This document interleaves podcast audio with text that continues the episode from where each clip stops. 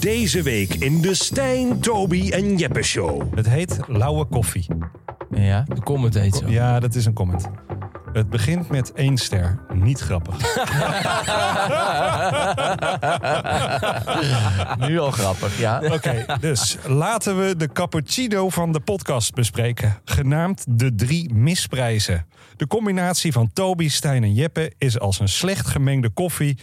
en een smakeloze ervaring die je achterlaat met een bittere nasmaak. Zo, hij Hoe heeft deze zijn best persoon? Hij doet echt zijn best. Hij doet wel echt zijn best om er een mooie Nee, essentie het is- van het te is maken. Echt, ik, ik, ik, ik was ook echt wel eh, vereerd.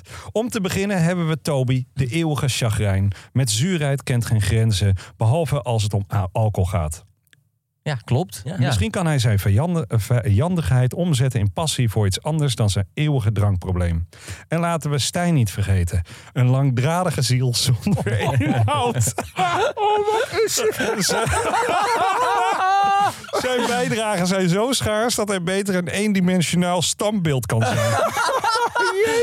Maar het is... Hij heeft zo hard nagedacht Ja. over hoe hij ons kapot kon maken. En die irritante lach van hem. Nou, het haalt het bloed onder mijn nagels vandaan. En dan de kers op de taart. Stijn, Toby en Jeppe Show, gezellig in de studio. Luister deze hele aflevering nu exclusief op Podimo.